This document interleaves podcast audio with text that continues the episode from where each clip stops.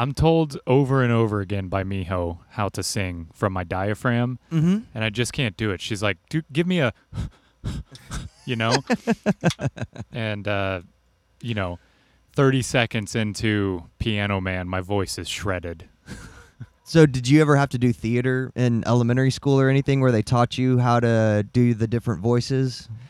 Uh, they definitely didn't teach me how to do that. I did choir in fifth grade, but I, I, I did theater in the sixth grade. But they had something where for all those electives, you would do a six week rotation for theater, art, Spanish, um, because you know that's it's same category.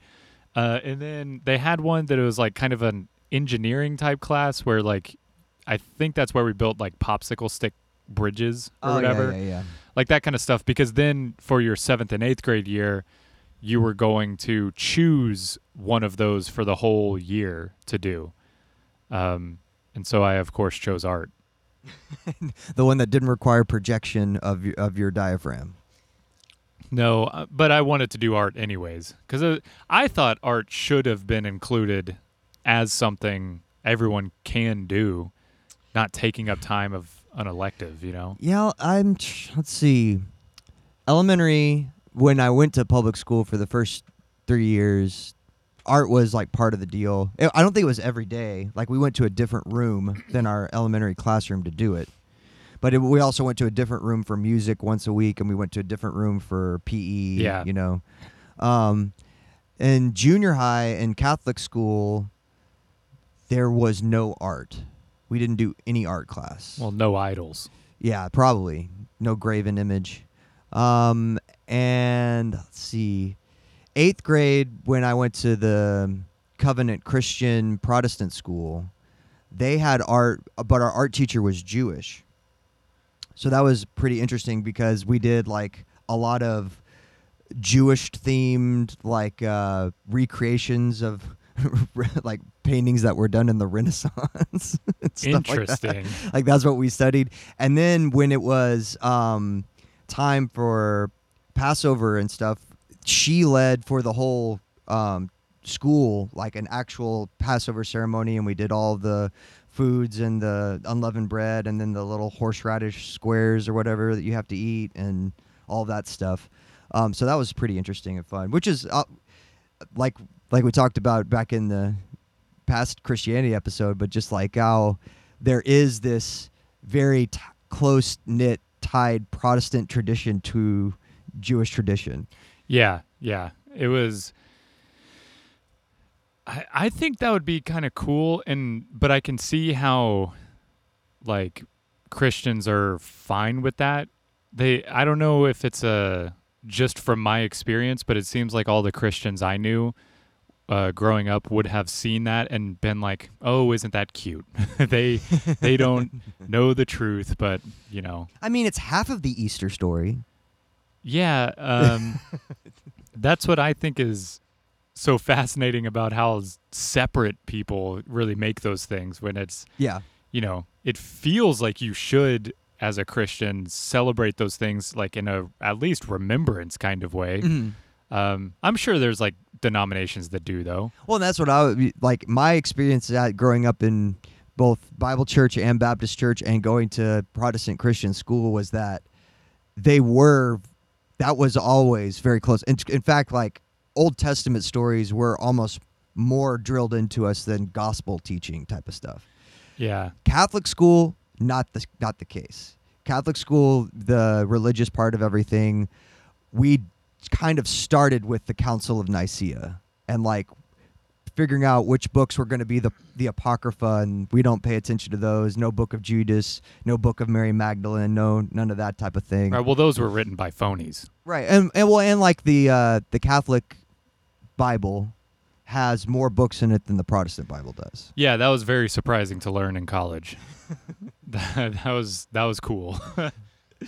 But I I did get uh, used as an example to all the kids in our religion class in Catholic school because I was the one Protestant that was going to the school, and like our teacher knew that I was a Baptist kid, and um, like uh, the the term uh, test that we had to do at the midterm.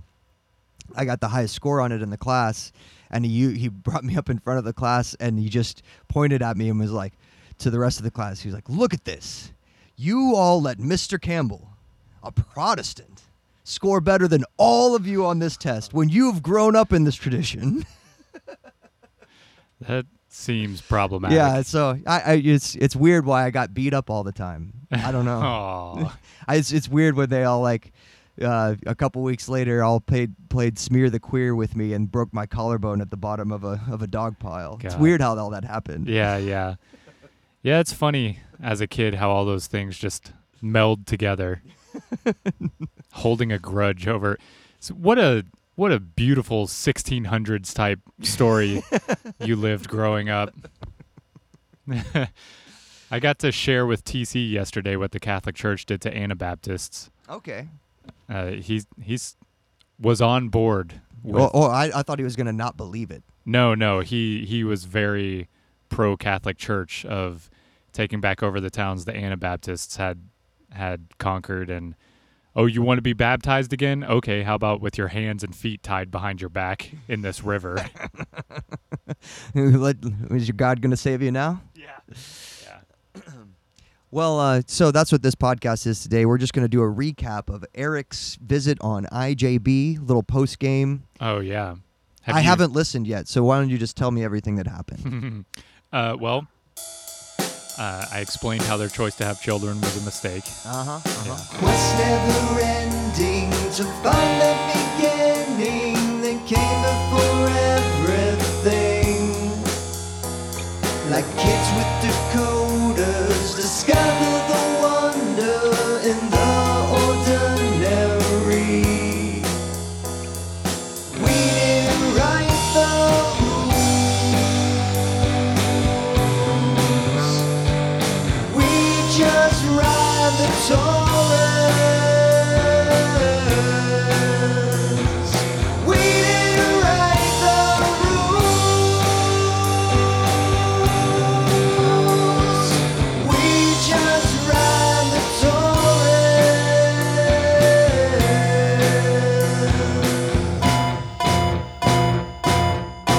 definitely.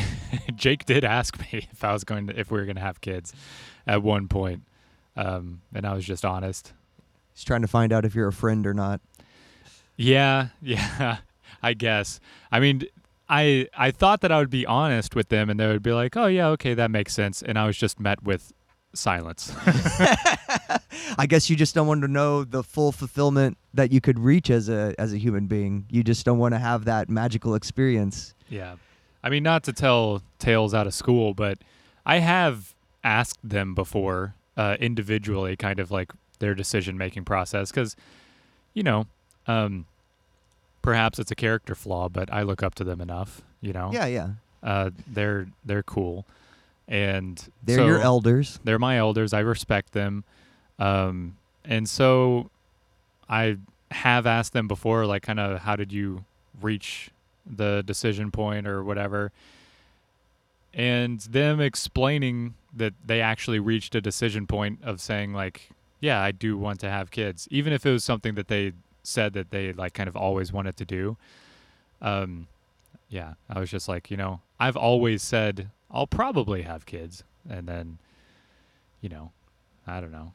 I was way gung ho about it in my 20s. Like when Nikki and I first got together, it was like we we could start this now because we got married so young, Right. And we can be like the parents that are like only 38 at our kids' high school graduation, and we have like a whole a whole other life that we live afterwards. You know, we're not going to be these Right. 58, 60 year olds that, with high school kids. And so when like we had a lot of trouble um, at the beginning trying and stuff, um, it was we didn't go the full route of like figuring out diagnosing wise why everything was going wrong at the beginning. It was more just like, ah, I guess just the timing's weird and we're still young. We can do some other stuff and we'll get back to this in a couple years. And so then when we finally did, when we were about to turn 30, we were kind of like, okay, if we're going to do this, we have to do it now. Like, I don't want to do this at 36. I don't want to do this when I'm about to be 40. Like, Mhm. let's get serious. And that's when uh, Nikki found out about her endometriosis, and we went through the whole fertility journey. They had to do a big surgery with her to try to make it so that she could um, uh, have a fertilized egg implant in her fallopian tube. Um, and so then after the surgery, we had a short window of trying to get it to work, and that 18 months it didn't happen.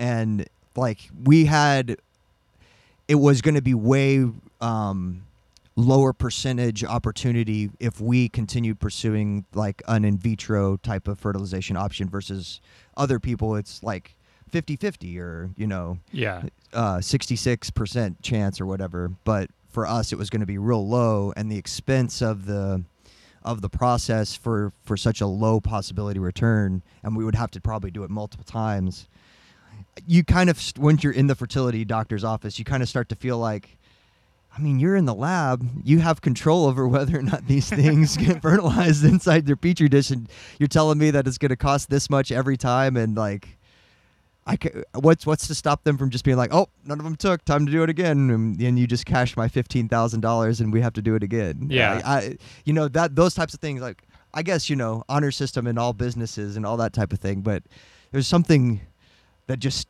uh, was a little bit not. I felt like they could really take advantage of us here, and I could all of a sudden be looking at like seventy five grand and like have nothing nothing to show for it, type of thing. Yeah. Is this also the time where, like, did you feel like you were just constantly dealing with doctors? Because, like, in your 30s, is that like Oh, when you were going through trials and stuff yeah, like that? yeah. Like I had just well, when I did my eye surgery trial, that was when I was 27, and then I had to follow up with that for six years as part of that study. Yeah, so like yeah. every few months, I was going in and they're poking me and taking my blood, and I would be in there for like a whole day. Yeah. Um, but th- and that was just the thing. We were all just going to the doctor for like two years, uh, constantly. Um, and then at the point, you know, where you're you just reach that point as as a human being where you decide is it is is the effort and the cost required to make a biological genetic replication of myself important enough to continue down this path Yeah. and then you that's when we started being like well you know maybe if we're looking at this from like a societal aspect and a empathy aspect then if we're at this point if we really want kids then the only logical thing to do is like adopt a kid hmm um, And you're then you against start adoption. and then you start learning about how how fucked up the adoption system is and how like um, y- there's no like uh, real good Samaritan options in the in the adoption scenario. There's Yeah. no like oh you're just purely helping out a child in need. There's always like uh, opposite side consequence downstream effect for whoever the birth parent was or the kids were or the system that is running the adoption agency that might be cool to you but they're probably pretty shitty to everybody else Yeah. it, yeah. It's it. Then did you, if you like, you felt like a little icky about the uh, the ability to manipulate the financial situation in the fertility doctor's office. Like you start to really feel icky when you get into the adoption, you know, business. So yeah. then you're then you're just like, well, I've got six nieces and nephews, and all my friends are having kids. I think we're going to be surrounded by kids enough. And Nikki's a preschool teacher, and I don't know if it, she would be the best preschool teacher that she can be if she also had to come home to a house full of kids every day. Yeah. yeah. You can. You can find kids. yeah, They're they're, everywhere. yeah. No, we, uh, yeah, like we were at the, uh, we went to get some ice cream. As I was standing there holding my cone, I was just waiting for somebody to come tap on my car window and fight with me, but Yeah, yeah, yeah. didn't happen. Instead, I got to see a three-year-old screech at the top of her lungs and witness her parents just give her like a, shh Please, please, God, please, God. So I know, I know, her screaming right now is has nothing to do with any of the nurturing I've done yes. in the first three years of her life. yeah, we were talking about that yesterday. So I'm in Dallas right now, by the way. Oh yeah, Um, me and me and Eric are recording for the first time in person. Yeah, I get to look at this. I wouldn't call it a dungeon, even though that's what I've texted to uh, my wife and Justin. um, but it's uh, we were talking about that yesterday. That like the way that genetics work with kids, and the way that you your brain works with kids, it's like you can screw them up entirely. Yeah. But you may not be able to improve upon them at right, all. right. Yeah. The the the nature nurture argument is more uh, how how much can nurture totally ruin a human being, and not how much it can potentially make a human being uh, succeed more than their genetics would have allowed otherwise. yeah, yeah. So that was also the other part of the the podcast uh, yesterday with TC and Jake. Essentially, just going over my life choices and describing why uh, I think I got to where I was uh, in college, and then, um, yeah, getting uh, scolded essentially. Yeah. I guess that's the version of Pascal's wager that you can buy into. Like, uh, if the wager is about like raising children, Mhm. you know, uh, like, do you not have children because the majority of the options of having children is by ruining a human being's life? Yeah, so you just opt out so that you don't run the risk of, of traumatizing another person. I mean, honestly, the easy answer to give, which is not my answer, but the easy answer to give is like, well, you know, I don't want to turn out like my father. Oh, exactly. Yeah, but but you probably will because you're just a genetic copy in a lot of ways. Like I feel in my chest all the shit that my dad had go on when I was a child, and like the explosions and like the the crazy arguments and things that would happen in in the household that were you know lasting effects on my childhood Uh-huh. I, st- I feel those same things well up in my chest too. Like now in a way that's like I see where he's coming from, but I have like this other side of living through it too as a child where I have to be the always throw the self-conscious awareness ahead of it to try to be like, okay, don't do that thing cuz you're you're just you're wired to do the thing that your dad did, but it's your job now to like get in front of it in enough time to prevent it from happening. Yeah, I definitely, I now am way more conscious, especially being at home alone with the dogs. Like when I'm by myself, I'm way more prone to cuss, just you know, over small things. Uh, you know, hitting my knee on the the door frame as I walk through it, which is a very annoying thing to do at 32.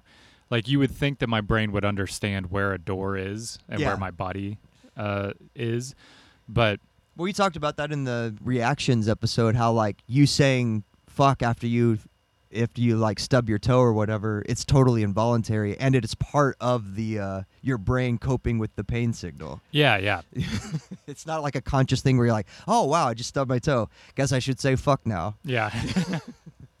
but it's something that you know, like my dogs will sense it and then be like, "Oh." Yeah, And it's not it's really weird because um, you know, unlike certain parents, uh I've like never hit my dogs Mm. because I I I one know that it's only going to cause problems for them. It's it's traumatizing for a dog to be hit by its owner. Um, you know, if you hit them in the head, like I may have witnessed, uh, that can give them epilepsy. So our dog's epilepsy is not caused by being uh, slapped around, uh, just genetic. It's just you're always flashing strobe lights in its face. Right. Well, I listen to electronic Yeah. music. Uh, and and then you know where else would you like spank a dog like on their hips, and then they're just gonna have hip dysplasia, and you're gonna have to pay for that. Or they kind of like it and they raise their tail and they back up into you, asking you to give them a few more. right. Right. um. So like you know I've ta- you know they're not the most well trained dogs. You've heard them, but they are very loving and sweet and everything. Um, and so I've tried to take like the positive reinforcement route. But whenever I'd stub my toe, they like act like, oh no, yeah, the monster's back. right, exactly. And I'm like, I don't do anything to you guys. What am I? I'm very nice. I and then I have to show them. I'm like, I just hit my toe. That's that's what that is. They don't understand because they're they're agile. Yeah. The cats don't freak out if I scream, but if I accidentally trip over one of them or come close to tripping over one of them, then they'll like ears down, like spin around, Why'd you try lay on the ground, me? like, "What? You tried to kill me again? like, you've done the worst thing you ever could have done." yeah, yeah. The cats have not come out to meet me yet. That's strictly their mother's fault for telling her them from a very young age that any other human being that they ever encountered would try to kidnap them. Uh, She's she's reinforced that.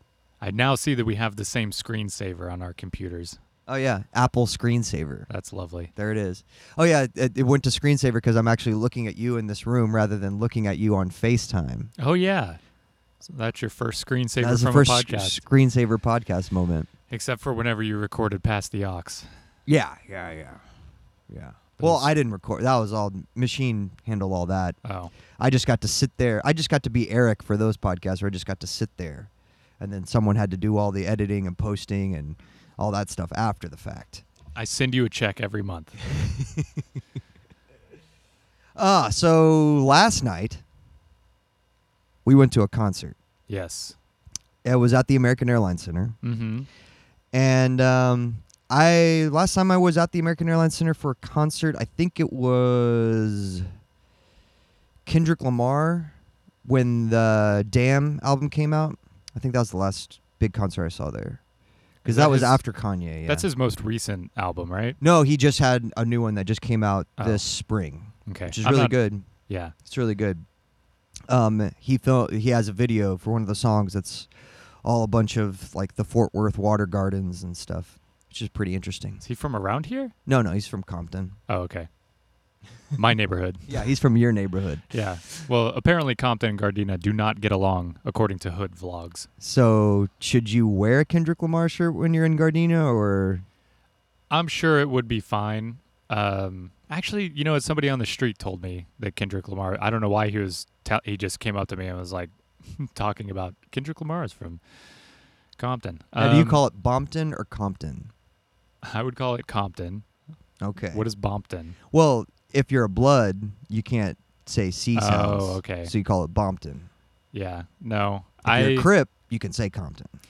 I do not uh, do not subscribe to gang life in my personal sphere. All right, you're not going going by Arab Beal now. No. Yeah, I guess Beal would be okay. Beal, Beal's okay, but Arab, you'd that's you'd be your new name. If you're a Crip, can you not say B? Or if you're a Blood, can you not say B's? If you're a blood, you can't say C's, but if you're a Crip, I don't think there's a phonetic requirement.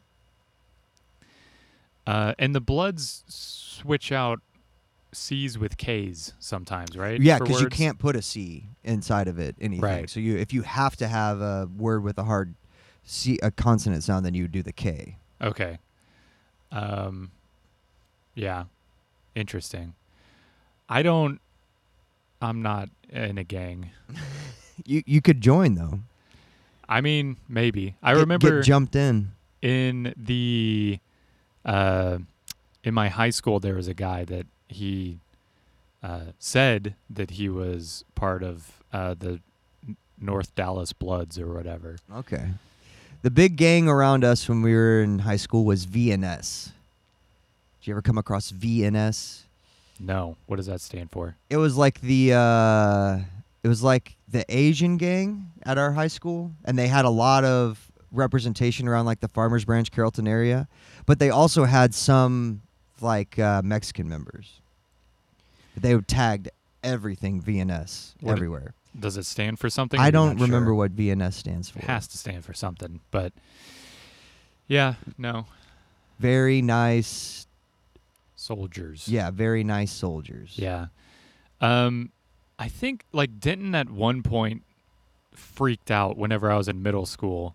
They were like, "We're no more red, no more blue at Mhm. schools. There's too much, too much gang activity going on," and that was at the time that there were two high schools. There was Denton High, that's I think purple and white, maybe purple and gold, and uh, and then Ryan High School, which is red and blue. And Yeah. I'm like, you're gonna No more patriotism. outlaw this entire school, I guess. But yeah, they like made us for like a semester. You could not wear uh, red or blue unless you were wearing both.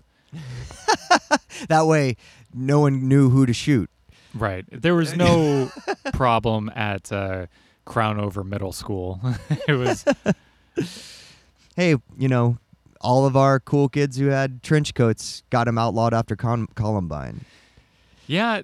there were some trench coats trench coat kids in my high school. I think by the time that I was through high school, they allowed trench come coats back in. around.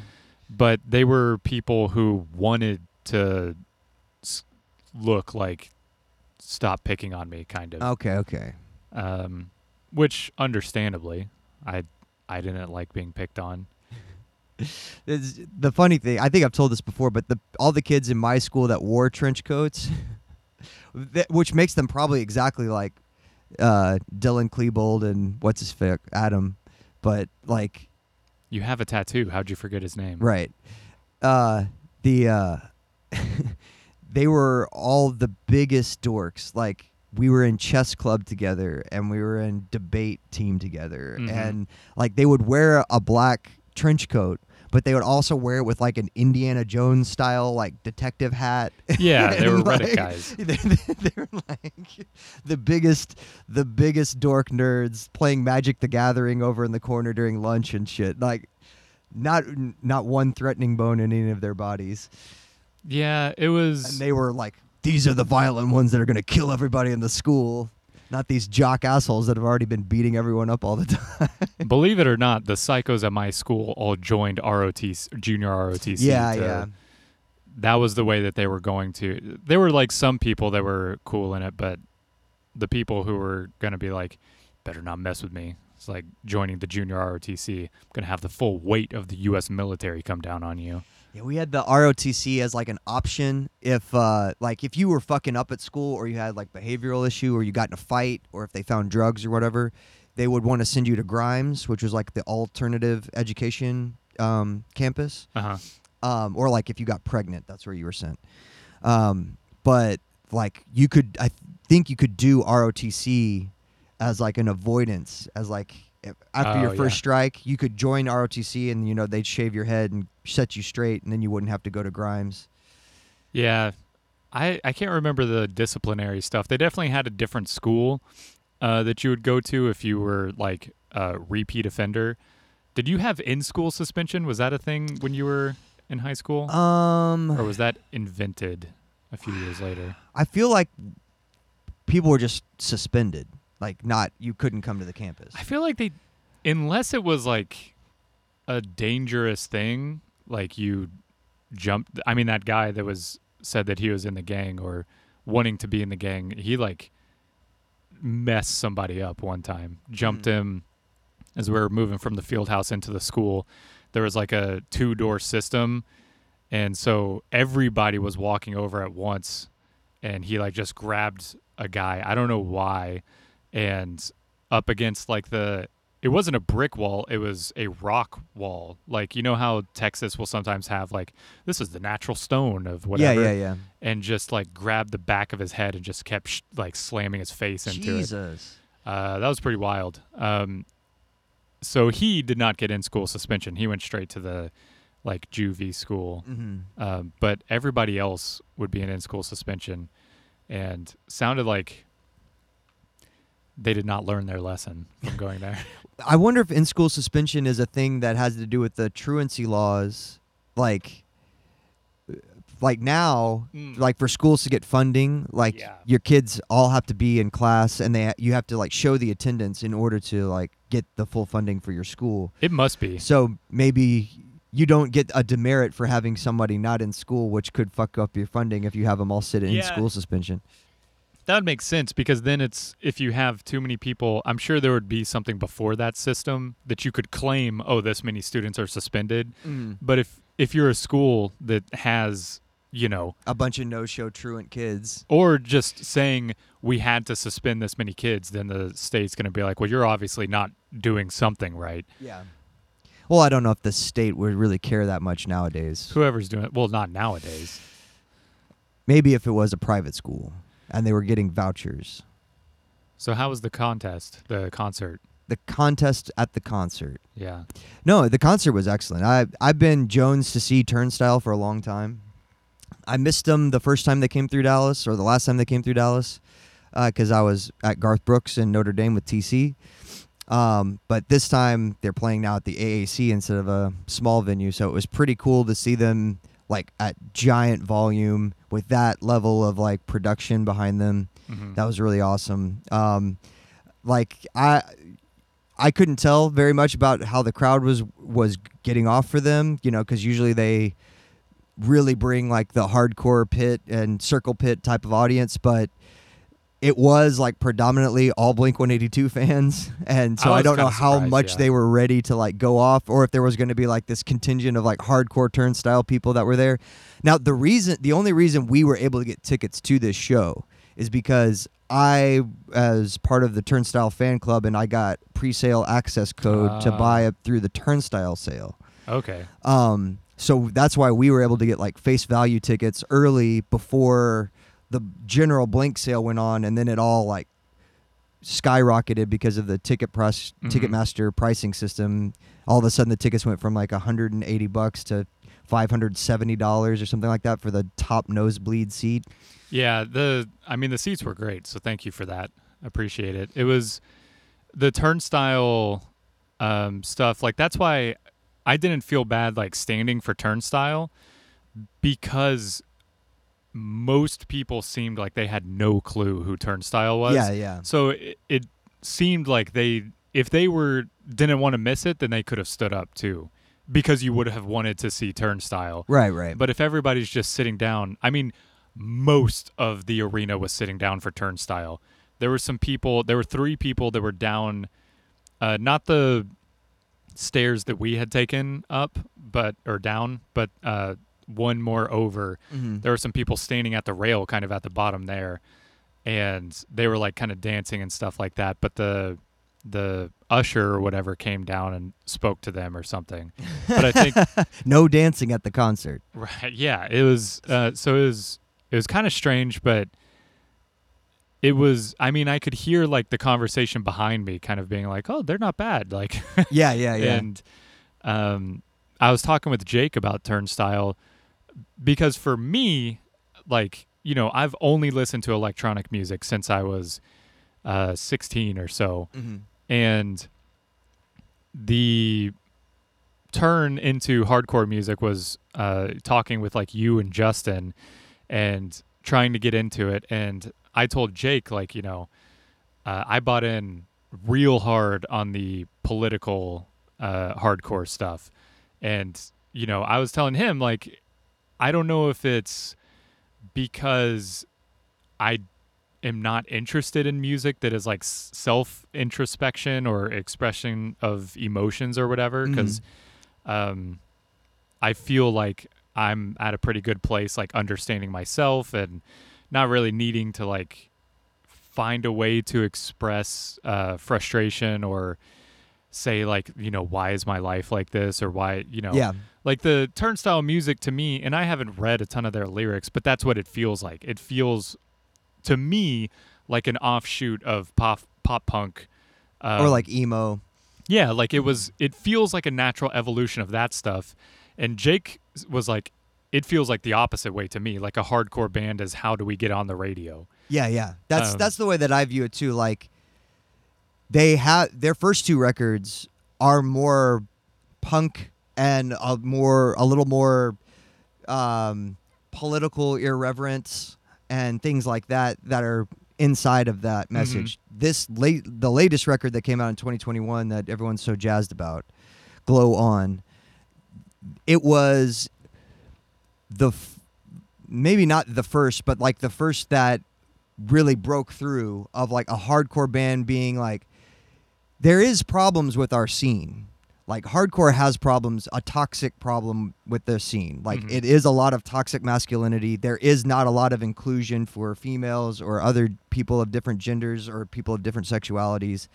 In, in fact like there is a whole segment of hardcore that is directly against that. Mhm. and like even if it's like a cool band that seems to be down or progressive or with that stuff the audience that goes to that show is makes that show inaccessible to other people because they show up and they like want to throw fists in the in the pit and Right.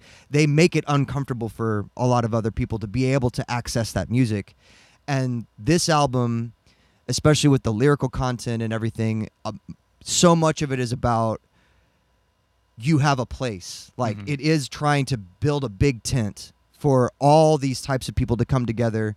And yeah, we play hardcore music that's going to make you want to want to move around and throw your body around, but also we're intelligent enough, we've been around long enough in this that we know how to manipulate the energy of an audience with this the sonic thing that we're going to put out there. Mhm. So we can get you all riled up, but that might only be 90 seconds. And then we're going to switch on you and it's going to be a totally different vibe and that's going to be all of a sudden this like dance pop thing for for 45 seconds. And Yeah. it's a little bit of something for everyone and it I don't know, it's it's they're none of they don't seem gatekeepery at all and they don't seem like they're trying to hold a certain segment of the of the population out of their out of their tent.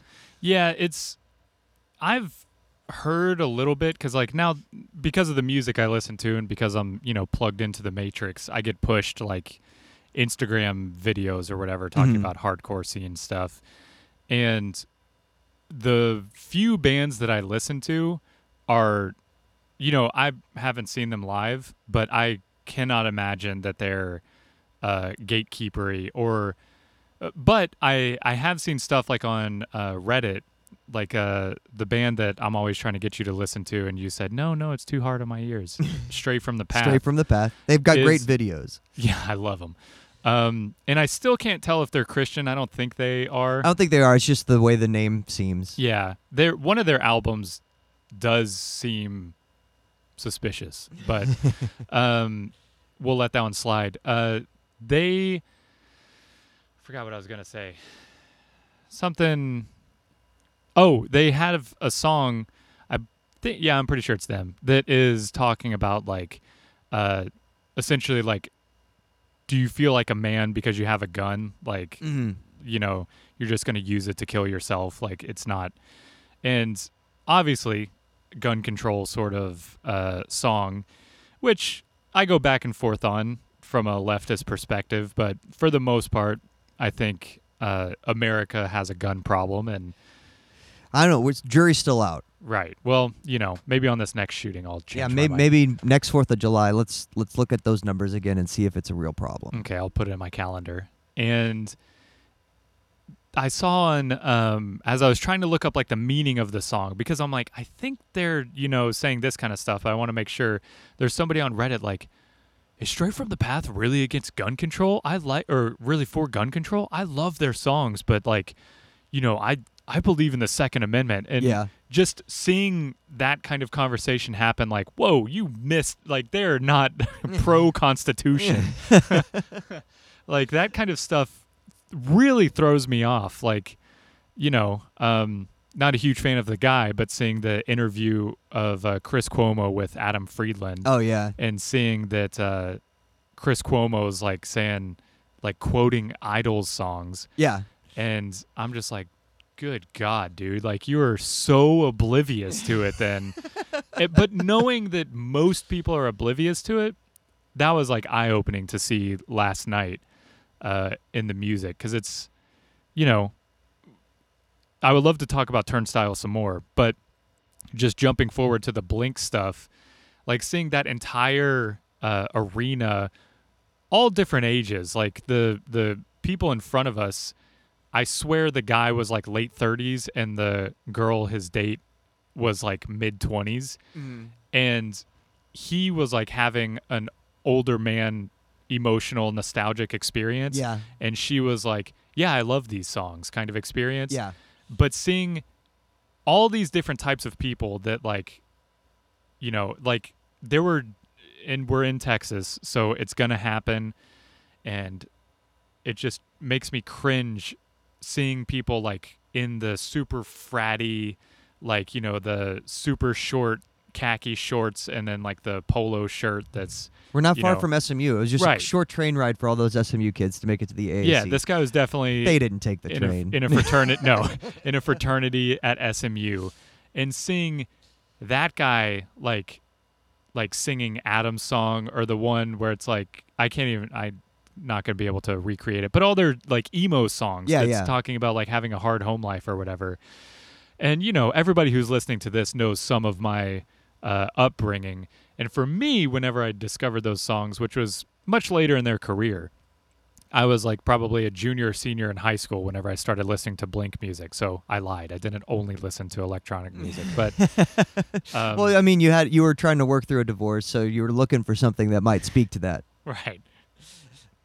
So I I listening to those songs, it was kind of like you know uh like like those songs, do you remember Simple Plan had a ton of songs Yeah. that were you know, all that kind of stuff. And I didn't listen to it like somebody understands me, but it was a way that you could like listen to it full volume with those nice Rockford Fosgate subwoofers Mhm. and feel like okay, like you know, I understand that this is not normal and once I'm able to like break free of this kind of stuff, then I'm going to seeing the frat guy singing those songs mm. just like yeah, dad didn't let me play lacrosse that year. Yeah. You know, like that kind of Or, or dad forced me to play lacrosse in two different districts that year. yeah, yeah. And, you know, it's so weird seeing other people emotionally connect with stuff that you're like, like, I'm not in a trauma off, but, right. you know, I feel like I deserve to listen to those songs. Well, and you know, it's one of those things where I think we talked about this before, but like uh the you you might have a lot more uh privileges as a as a wealthy individual, but it doesn't necessarily make you immune Right, to like a traumatic traumatic home life. And or if anything, you might have like uh certain dynamics that other people in social stratus don't experience because like your your parents are specific type of uh assholes who have such high levels of ambition that got them the level of income that they make that they really ignore you and really like have have shitty stuff that goes on in the household. So it's tough to like exactly have a trauma competition with people, but yes, it is it is um somewhat uh unnerving when people from uh much better means and privilege want to claim that they have some sort of uh, equal equal experience. yeah, it is weird. And I know that people, everything's relative. Uh, anyone can have a horrible upbringing. I think most people probably have a horrible upbringing, you know, if you really think about it. Um, but I don't know. There's there's something maybe I feel different because I like totally broke away from my parents. That um, you know, I I just feel like you don't have to be in this box that was created. Like you don't have to look like a frat guy at SMU, you know. Yeah, Um, but you know, as as everybody has learned, like I was in a fraternity in college. I was the guy who wore like uh, you know, Volcom tank tops and I had skinny jeans and a white belt and uh, rode my BMX bike, rode a Haro around campus. Um, because I didn't want to spend money on gas because I didn't have, you know, spending money really. you're spending it all on those fraternity dues. yeah, exactly. No, that was my dad was totally fine with the fraternity. Okay, well, you should have just told him you're getting in a fraternity and had him just send you the dues, and then you just not do it and you just keep the money. I would have been caught so fast and probably killed. Um, yeah, and then it was, you know, I got to the point where people were, uh, the people who came in and became like the, the cla- or the president or whatever the fraternity and everything. They like were trying to kick me out of it because Oh yeah, I did not fit in with their style and stuff. So that's like like I remember standing outside of a, a meeting one time and listening to like six or seven of the frat guys standing around all wearing salmon khaki pants or not khaki pants but salmon pants Yeah. like dress ish fratty pants and just going those polo those polo Ralph Lauren, the oh Vineyard Vines, oh yeah, that's cool, that's good. And I'm just like, what the hell? Is, like, why am I around these people? yeah. My my fraternity experience was not like that at all. I was I was part of the Z- fraternity Zeta Beta Tau, which is a Jewish fraternity hmm at uh, UTD. Again, not Jewish. I think we only had two Jewish members because majority of people that go to UTD are like from India, so Uh-huh. it's like tough to find that many. Um, but we never had like like uh, the other fraternities on campus certainly had like you have to go buy this Tommy Hilfiger shit. You have to wear these th- things all the time. That was not the way our shit was at all. Like if Yeah. anything, like they would make a T-shirt for the year that said ZBT on it, and they're like, wear it around campus if you if it's clean. Like, Yeah. that was it. Uh, like most of our stuff was just like we had adopted like four different segments of highway in Richardson, and so we'd go and clean that shit like once a month. Have to do all that stuff. We were like the canned food drive fraternity that our big thing was we'd build this giant pyramid of canned food like in the middle of the uh, student union building, and like we wanted to get people to donate food to like the food bank, but it was really just this like machismo thing about we could build a really big pyramid out of cans. it was like our version of the Aggie bonfire, but ours was like ours, you know, wouldn't kill anyone and Right. it would actually go to feeding people. Yeah. So, it, but all of that was basically just so that in the fall we could have fucking crazy parties. Yeah, I mean parties. There's no fraternity houses at Baylor, and there's no parties allowed. Fraternity parties. You cannot. I mean, obviously it goes on, um, and you just are. The way that you would get around it is like say like, oh, I started having a party, and what everybody I talked to every week showed up. Like that's crazy. Um, but it was if you had a party with more than three, I think it was more than three members of the same organization, including like the student government kind of stuff or whatever, then that was considered an official party and it had to be registered with the school. You had to get and a permit. So, but it was really just a way that they could crack down on whoever they Yeah. wanted to kick off campus. Yeah, we had the apartments at UTD, so everything was like there weren't dorms anyway. Yeah. There weren't fraternity houses, but everything was just a big apartment complex that went around the whole campus. Yeah. And so like people were living there in the apartments. A lot of them were like graduate students that were like in their 30s that were going to UTD to be graduates. So it's not like it was full of freshmen and shit. Um, but that's where all the parties would go down. Like, you know, if you had one of the bigger apartments, like a quad apartment that had four bedrooms, and usually that would be like four of the same uh, fraternity members would have a, an apartment like that, and then you'd use that as like a huge party apartment hmm and uh, but like we would be friends with everybody in that building of that apartment comp- part of the apartment complex and we'd let everybody know and invite them all to the party and the only times they ever got broken up were by like the campus cops so we never had to deal with like full on richardson police but i did get an mip one time of course. The the campus cops were the worst ones to be busted by um, because they were going to take everybody's student ID and report it to the college. um, the like Waco cops, if you were going to have cops called at a party, they were the ones to deal with. But if they, you know, were jerks about it, which a cop, no way yeah uh, then they would call the campus police to have them show up. Um, but you know, it's I say all that to say it's very weird seeing people um, gelling with music that I sort of identify in a certain vein, Right, you right. know? Um, but in the you know, so in listening to hardcore stuff is new for me as I've described a thousand times. Um, but what is like the I wish that I was able to recognize the Turnstile songs better mm-hmm. because they are good. They're fantastic live. Sounded amazing. They had tons of energy and their songs are like good. I like their album Glow On and I've listened to like some of their earlier stuff. Um but what what is their vibe like? you know, what is their type of music? What are they singing about?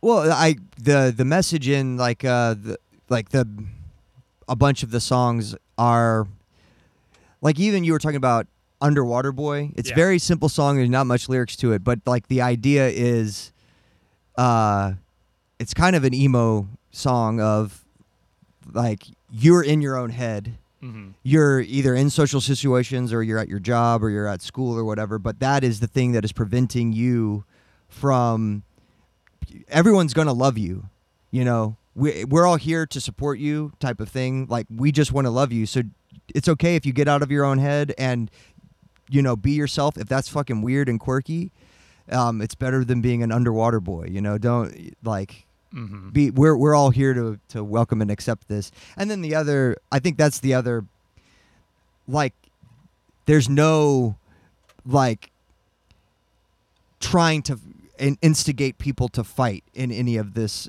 any of their lyrics. There's no like being pissed off at at a girl or being pissed off at like some some people. Like there's no like man you know, we're just always on the edge. Don't fuck with us. We might fight. It's going to end up being a fight if you fuck with our crew type of thing. It's not, it's the total antithesis of that in the lyrics. Okay.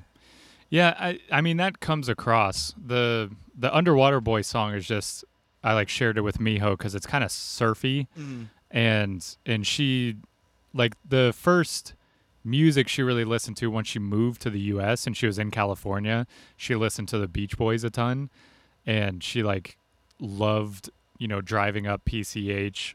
She doesn't care about being in traffic cuz that's more time to get to listen to songs and sing and everything. Um which is, you know, astonishing to watch when you come from Texas and you're just pissed off the whole time Yeah, that you're yeah. in traffic. Um, really changed my perspective on that kind of stuff. uh, and so their music feels like that.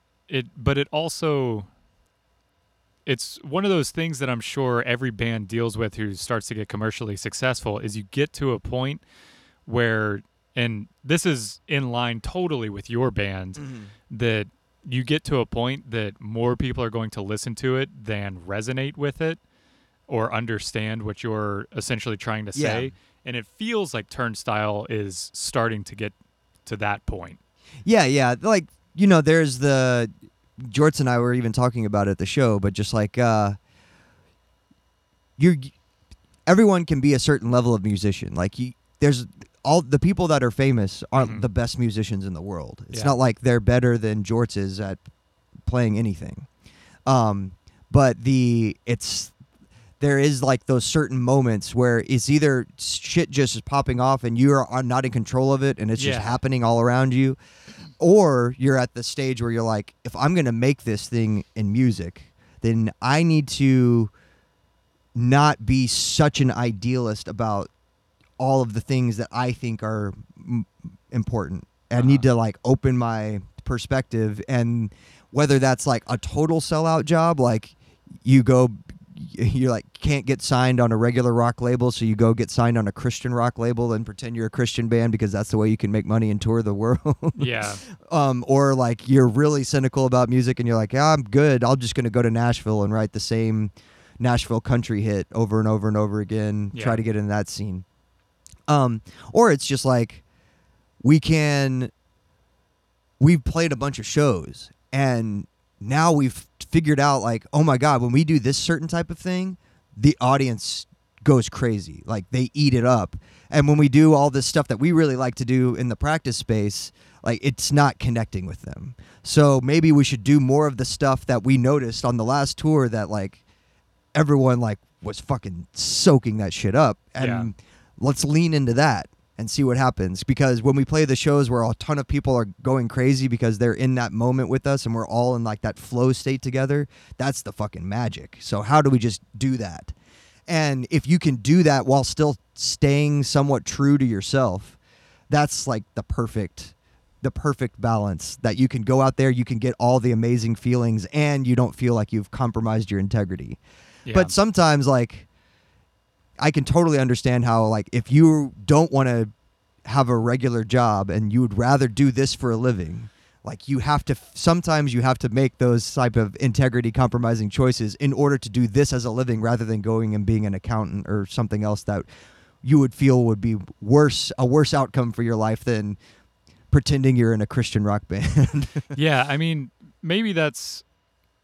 I'm just such at a point, and I'm extremely lucky lucky to be at this point because most of it is uh, because Miho's made it possible financially. Um, but I I feel like I spent so much of my life trying to be like this is the way that I'm going to succeed by doing this Mm. kind of stuff or or not expressing myself. I the thing is, and I feel like I didn't express this very well on IJB, but I was pretty unique like as a kid. I definitely I didn't Mhm. fit in. I did, you know, I through high school, I played football.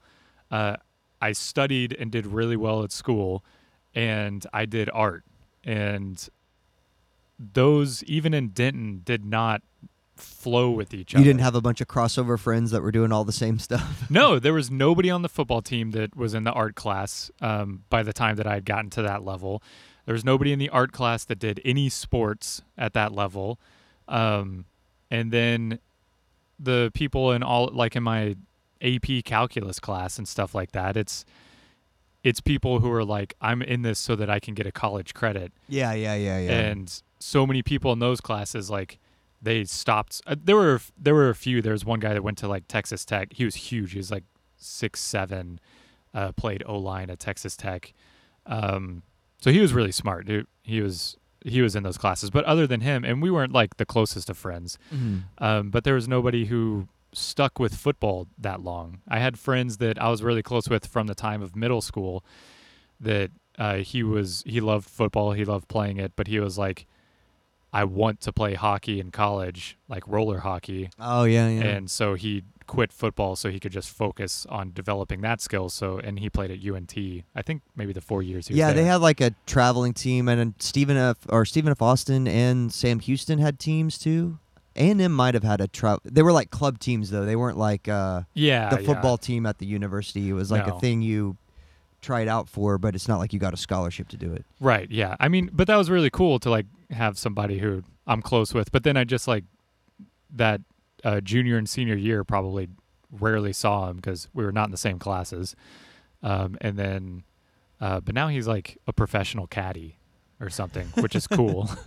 Yeah, I wonder if like that age difference that we have is if there was already way more specialization happening with the kids that were 10 years younger than me than when I was in high school. it did not feel like sitcom high school shows whenever I was there. It felt very clicky. And maybe because the school was so big, we had like over 800 students. yeah, yeah, like Turner is a big school, but my class happened to be like one of the smallest graduating classes they'd had like in in the time. Uh-huh. Like the class that graduated before us was almost 600, but our class was like 375. And then the class after us was like over 500. we just had like a weird dip. Like no one wanted to have kids in 1982 in Carrollton or something. yeah, I guess so. so, um, but yeah, like the in baseball in high school, like those guys were even even those guys weren't totally specialized with baseball. Like the guy who was my friend who was a catcher in baseball, John Nunez, he was like also in choir and glee club and like the version of choir where you dance while you do the choir Mhm. and he um, was also like in my AP English classes. And then when I would do the AMAT Academy to make movies, I'd use him as like an actor in the movies. And, and there was just like um, I don't know. It just seemed like everyone kind of we all did all the stuff. Like there were p- jocks that were tried out for the musical at school. Oh you yeah, know? that would not happen at and school. and like me like i was in the newspaper and debate and theater and you know try did jazz band for a little while and all that stuff so it's just like uh i don't know we were all and all the same people that i knew were in multiple things like that There was, I, I mean, and I. th- This is why I always say this kind of stuff about Denton, and obviously it's very uh, centered around my experience because I don't know what it was like at Ryan. I only went to Denton Guyer. I was the first uh, class at Guyer to go from 9th through 12th. Um, and it opened with, they didn't have a senior class the first year it opened. So it had to be juniors that then became seniors for some reason. And it just felt like if you did something you weren't supposed to be doing, uh, people seemed to resent you for it. Okay And I don't know why that was like the vibe that I got from so much of Denton, but that's still like I remember like um when I was in high school telling people that I wanted to move to LA or London or something. I just wanted to Mhm. like get out and they're like, "Why? You get everything here." um, and it was, you know, I my best friend from high school, we both like he went to school uh, he went to Brown for a year and then he transferred to Rice. Um, but once he was done with school, he's like, I'm, I think he worked in Houston for a few years, but he was like out as soon as he could. And both of us are that way We're we'll still talk to each other. Like, like, especially around the time of our 10 year reunion, he's like, would you even think of going? I'm like, hell no. Like, yeah. and I don't know. It's, it's one of those things that we feel like both of us have camaraderie because we're like, we got out. And he was the type of person, there's no way he was going to stick around in Denton. I feel like I was just a few wrong decisions away from being stuck there for the rest of my life. Yeah, yeah, yeah. I mean, that's it's weird. Like I, we all dreamed of because we were all like a bunch of dorks. We were all like, we're all gonna go to New York and we're gonna get on Saturday Night Live together. That was like the big. uh when we were juniors in high school, all the group was talking about, and you know, Yeah. I don't know if you, you know, like who's got a better chance at like making the audition and bullshit like that. Who can do a character? Who's doing characters? Yeah, I don't even like my good friends in the art class. Um, like, I don't know. Like, there was no support for each other. I don't know what the deal was, but people just didn't support each other at my high school, um, or at least that I interacted with. And Yeah, maybe, maybe it, yeah, maybe it's just a Denton thing, or it might have to do with it being like that new school too, because um, Farmers Branch Carrollton got Creekview um, when it was my senior year, mm, and like they came and like asked us, like as seniors, like what would you like in a new high school? You know, like they when they were laying it out. Um, but then when they started enrolling there, they only started with like freshmen, and then they added the grades going up. And if you were going to Turner, or if you were slated to go to Turner or to Newman Smith, the two older high schools, you could choose to opt out of there to go to the new one mhm. like you had an ability so like if you didn't think you could make the like there were people that went to creekview so they could specialize in football because they didn't want to go to turner for the because turner had a shitty football program.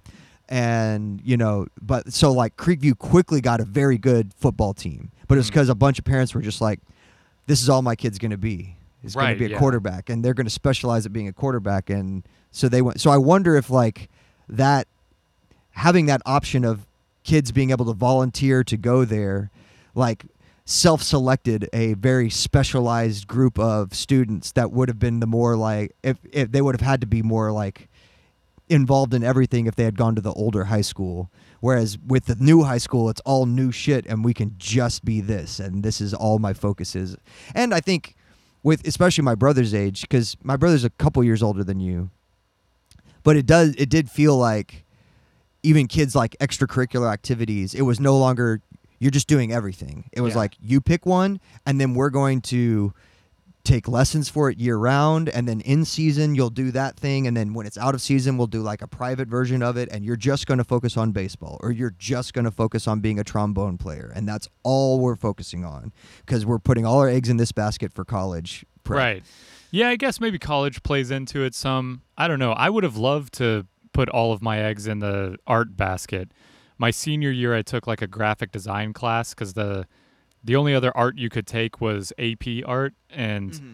you had to put like a portfolio together, and it was very much driven towards you're putting this together to go to college for art yeah and I I knew that I wasn't going to do that. Um, I still am astonished whenever I talk with artists now and just hear how many of them went to college for art and also went and got a master's in fine arts and I'm just like that is 6 years of dedication to learning stuff that I now just like uh, Instagram message artists like, hey, for this kind of submission, do I need this? Like, it feels like they learned all those rules of how to submit things and put something together to Yeah, present yeah. it. But having the ability to make art, like everybody has the ability to make art. It's just, are you going to find something that's unique enough to yourself that you feel like you're expressing something? And or having the intentionality behind whatever you're doing that you're not just accidentally doing cool stuff like you Yeah. actually studied all the things so you're standing on those right. th- that came before you and you have this intentionality that you you studied it and you know what those things are and you're incorporating certain things that you're going to reference. Yeah. And it's not just like it's the same with music. Like you don't you're either like trained and you worked at it to know it or you accidentally stumbled across a chord pattern and you're like wow and like everyone likes to play that. Yeah. I mean it, it it totally makes sense but it's it's just so funny to like hear that that's so many people's path. And i totally understand it because i was doing what i thought was the thing that i needed to do to get to where i was uh supposed to go like you know what i thought. And at the same time you're 18 years old. You don't know much better but it's it's always interesting because it's like I talk to artists, especially like through the art scene. So many artists have mentioned to me like, you know, as artists, we're interested in light and how light interacts with stuff, and I'm like, I don't play with art light at all in my stuff because it's like obviously there's shading to the details of like my stencil work, but it's not how does light interact against you know the shields of these riot cops or whatever. right right or It's- how am i making sure that the direction of the light is consistent so the shadows make a sense Yeah. so that when uh, people look at it they see it as like a three-dimensional Right. space and not just like flat lines on a piece of paper Yeah, but there's, you know, the thing with like light is if I want the emphasis to be between this left and right spectrum, I'm going to pretend like the viewer is the light or whatever. right right But that's like not that's I don't care about that intentionally too much cuz my stuff originated from throwing it up on a wall, you know. right right Um, and so I don't know. It's just the art stuff, like the graphic design thing I did. That was just more art that I could do, and I'm glad I did it because I learned Photoshop and Illustrator and how to put a packet together for kind of uh, graphic design needs or whatever. But I hate graphic design. I don't. I'm so glad I didn't like do that. It's it, it's like uh, learning AutoCAD. You know, it's like a skill you get, and you never lose it once you have it. And it's and so like I can't see well enough to really do all the band flyers anymore, Uh-huh. but I make them all, and they take me a long time. And, but the reason I can do it is like my AutoCAD background. like I could create stuff and know how to do um, basic manipulations with shapes and layering and all of that type of stuff, even in non AutoCAD programs because they're f- similar to how AutoCAD used used to operate. Yeah. Um, but if I didn't have that, like, I would I I wouldn't be able to do it. Like the limit the limitation I have with the vision would would be too much of a thing to get in the, in the way of producing it. Yeah. F- figuring out a new program or whatever. Yeah, yeah. Oh, or and just stupid stuff like even if I can't see the text boxes that I'm putting on the screen and all that stuff, I know it, just things I know about about how to function with it. That if I didn't have that previous experience, I wouldn't be able to do. Yeah. The were did Blink get together when they were like teenagers? Have they always been they've been in different bands, but Yeah, it's um they got together early on. What is it? 1993. It's teenagers and well, but it wasn't Travis. right, okay. Travis came later, like after the third record. Oh, really? because they had like they were on a different label and they had like two um, sort of underground kind of punky records that came out Uh-huh. Um, and then dude ranch i don't think travis is on dude ranch. I think he's on the f- next one. But dude ranch is where damn it is the oh, song they really? ended with. And Uh-huh. that came out in 95 95 or 96 because i was playing that at the roller skating rink before i graduated from high school. So and then the whatever enema of the state came out and that was my senior year of high school or at the end of my senior year of high school and that whole summer was everybody going crazy over all those videos on trl Yeah. I my experience with Blink was getting their greatest hits album like my junior year of high school. so Yeah, like I remember there was like it was either the like MTV would do the MTV Summer Beach House thing in the summertime, and there would be like a bunch of people all naked in a pool partying, and bands would play. But they would Mhm. also do like the spring break one too on Yeah. MTV, the big spring break party, and it was it was either the Summer Beach House or the spring break party. But that was one of, that was like the first time I saw Travis play with them, and it was really fast. Like he played everything super fast, like faster than it was recorded on anything Uh-huh. to the point where like Mark started singing, can't keep up because you, can't get all the syllables in. but yeah, so I, I remember that, and I, th- I feel like that was like '99 or something like that. See, I feel like the music was I was too young to listen to it when it came out. I was not going to relate to the song Damn It when I was 7 and uh, you know, definitely wasn't going to say damn it.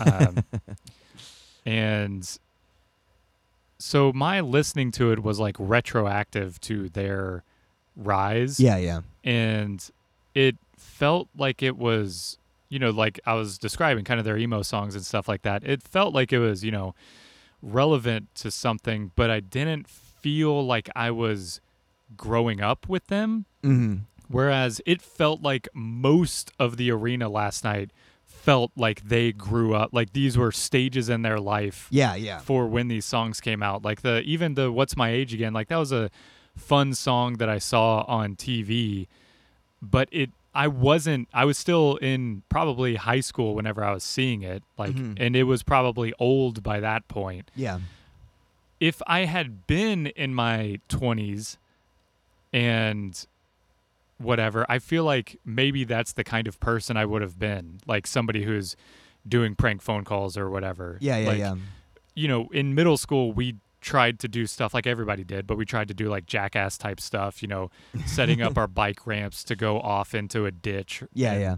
Stuff like that. And so I definitely was kind of in that vein, but for me, Blink was, I did not grow up with them. Did you? I mean, I think, I feel Yes, like Jorts and I were like, we're we were both like the elder statesmen of the crowd last night. right. like because they really popped when we were in college. Like when they when it really took off for them um was right when we got to college. So but like jake jake is the perfect age where it was everything happened for blink when he was in high school. And like early blink when he first started getting into it was junior high. So like that six year span was perfectly coincided with the rise and and reaching the pinnacle status of Blink 182. Yeah. Um, like I'm TC is an interesting case too. Like it happened because he was younger, Right. and then like he was in incarcerated for like their time when they were really touring as a, the biggest band in the world,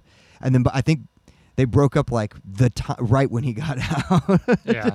so, but he he like knew all the words and knows everything too, especially for someone who like has such nostalgia for like early mid 90s soft alternative rock that TC does. Yeah. That the fact that he also has a big Blink catalog in his brain is pretty cool. Yeah. Yeah, I mean that's definitely an interesting case cuz it I could tell you know sitting next to Jake. And Jake's described this I think like on the radio before, but uh, definitely on IJB. Like he's he wants to let go and really emote with the songs and everything like that, which was so cool to see. Um, cuz I'm not like that at all. I don't I don't sing along with songs. Maybe if I saw IDLES, I would sing along with their songs. get that gravelly in your voice and you go for it. Yeah, yeah. I would I would definitely uh, move around probably more for IDLES. Um, but and and I was sitting next to Greg too and seeing him like, you know, jumping to the songs and everything like that. It was interesting because I feel like for me it's the music, not a time in my life. Right, right. And I don't know. So I think it's kind of interesting that they were popping off whenever you were in college because I feel like that's the demographic for, you know, seriously, like the "What's My Age Again" song is like exactly that time frame. Yeah, it like so m- the beginning of college for me it's you know 9/11 happens. and so like music's getting gets fucking weird. Uh huh. um, for for a little bit. Like everyone starts to Like a lot of my friends got into like um, uh, like hardcore rap at that period. Um, because like a lot of the other music that would be on the radio was like overly sappy patriotic shit that was getting played Yeah. even if it wasn't like a country song, like even like rock stations and shit. Um, so that's really the period where, like my the big shift that felt among my friend group was like we were all just fucking only listening to like DMX and like Juvenile. We watched that last night. We listened to a ton of Juvenile, listened to a ton of Ludacris, and uh, lots of um, Andre 3000 and Big Boi and everything. So like that was the big shift. Um, and it's not like it wasn't like no one listened to Blink 182 in college or like we didn't listen to it in the car or watch it on TRL or whatever, but it was almost like okay, that's for the that's that was for the high school kids. Like that's what those if you went back to a high school football game after you were in college, like that was the experience of listening to Blink 182 when you were in college. You know, Mhm. like if you went back to check on all those underclassmen to see if they're still hanging around the school. Okay.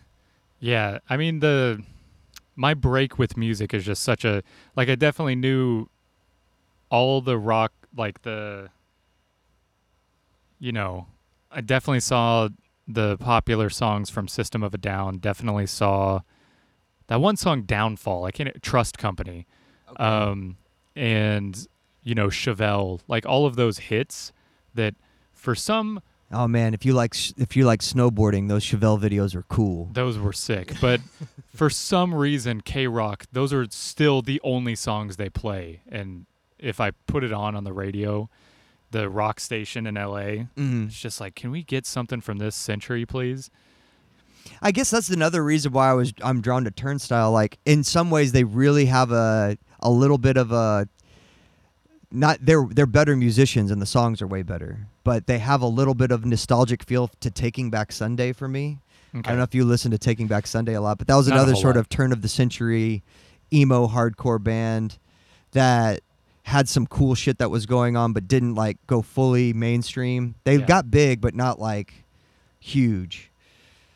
Yeah, I I knew about them. Were they from Texas or something? Like for some reason, it felt like I'm they not were sure where they're from. much more local. There was a a band that was modeled after them in Denton that uh, my friend's older brother played in. I never saw them, but there was something Thursday something, and um, but so I for a time like in uh, middle school tried to get into kind of emo music, but it was just I don't know.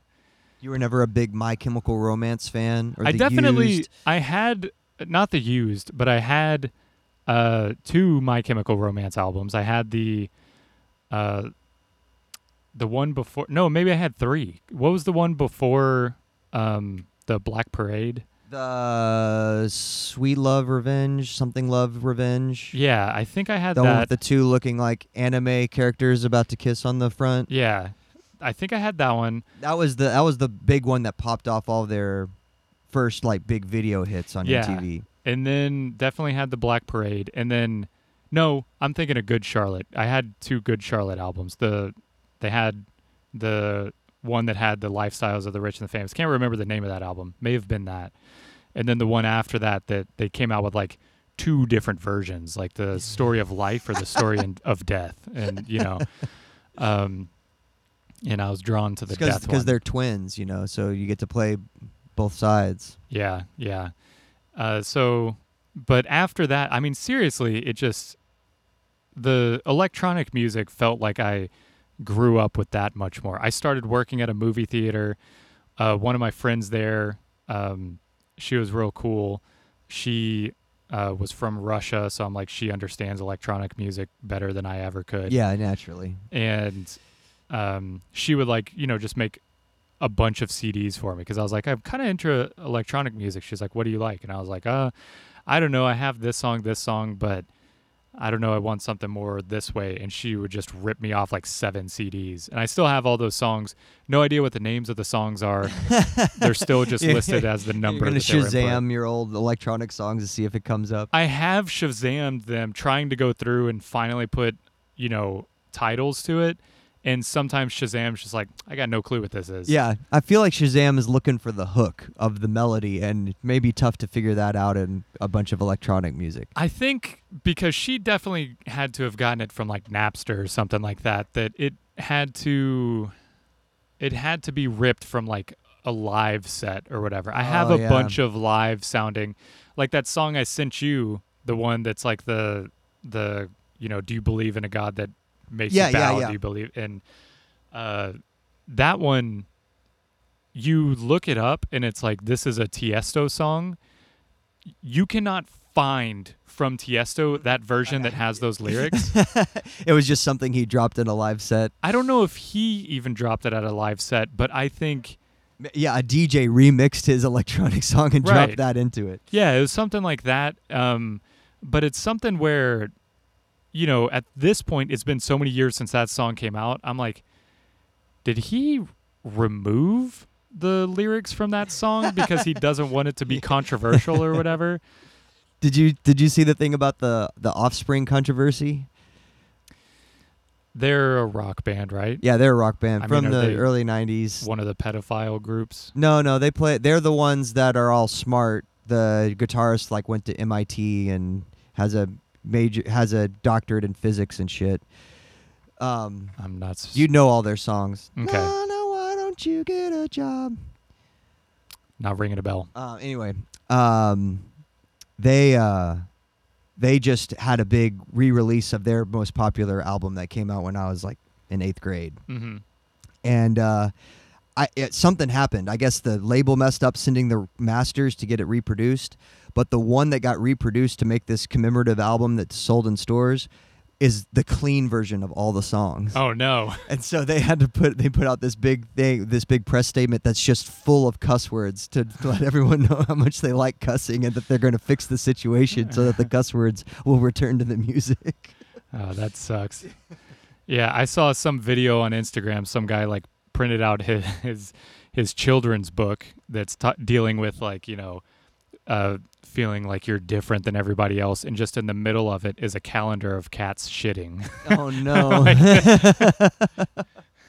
he's like, I have no idea how this like he's showing like the version he got from them, like the test version before Yeah. they mass printed it, and something screwed up. So, yeah, somebody slipped steps. a proof accidentally in the middle of the stack. Yeah, yeah, which is it's fantastic because it's not even just a calendar of cats. uh, yeah, so I mean the I would love to do a a show sometime where I'm taking you through my electronic journey. Oh yeah, we could play play play it all behind us and we deconstruct it as we go along. Yeah, I think it's just whenever I say I listen to electronic music, I get kind of a sideways glance from a lot of people because they're like, "So you like the?" oomps, oomps, oomps?" Yeah. So how do you are, is it cuz you're deaf? yeah. I you just, can only feel the bass, so that's what draws you to it. Yeah. I don't know. There's something about it for me. Like, this is kind of the trying to tie it in with like the blink, fe- everybody feeling that way. It's- You know, I can't hear lyrics and songs. It's just Yeah, yeah, you I said never this before. develop that skill. It's like a weird dyslexia that you Yeah. you have. Like your brain just can't pick out words from music. brain's too big in other parts, you know? Yeah, yeah. Too many folds on the, on the, I'm not, I, I'm not even good at anything, so I don't know. Maybe my brain's flat. Just just the cerebral cortex instead of going into all the folds Yeah. everywhere, it's just this big smooth like a cue ball. Yeah, maybe it's lumpy. They they push out instead of folding in. Uh, but the the thing with the electronic music that I listen to, it's not the unts unts unts kind of stuff, and it's not the party music that people think electronic music is. Like everybody loves a good electronic set when they're out the pool. Yeah, when it's building summer. up and everyone's anticipating the drop. Yeah, like I hate the Chainsmokers, and I know that if I was to get into a discussion with TC, he would be like, "Yeah, you know, they're great. It was so fun," and it's like, I they're not. No, I couldn't stand them at Hangout, especially after seeing Marshmello first. Like, see Marshmello and then go see the Chainsmokers set. It's like watching like a professional baseball team and then going to like watch the little league play. Yeah. across is is not even close of an experience. But there's an ability in that music to make it emotional, Um, and, yeah, yeah, yeah. and not the have it- swells and all the shit that you can do. You Yeah. can really manipulate manipulate the crowd. Yeah, and it helps me understand some lyrics in the song if they're repeated multiple times. Like the, I can't stop, stop, stop, Yes, stop, yeah. stop, stop, stop, Uh, stop. I mean, I love Flux Pavilion. Um, there's a video of him that he put out. It's um, I think it's called Daydreaming, and I recommend people look it up because you you hear this music and you think like, oh, it's all done on the computer and everything, and they have like the full video of them using all instruments. Yeah, like, actual analog stuff. Yeah, and that's how he makes the songs. And that's how a lot of them make the songs. It's not like just clicking and dragging, which is a skill in and of itself. I don't obviously I'm going to defend it and not say it's computer music. Did you ever? Were you ever into Radiohead? No. You, if you want to get into Radiohead, you should start with Kid A, which is also their like turn of the century album, which really changed music in a lot of the ways coming off of OK Computer with all so much guitar rock and this amazing album that everyone like heralded as like a masterpiece in 1998. Yeah. And then Kid A comes out and they intentionally didn't use a guitar on the album. Okay. So it's an electronic album, but it is all practical analog created Yeah. like in the studio like to change the sound they take the actual cable out of one input and then plug it into a different input so that the filter sound will start to change in a different waveform yeah.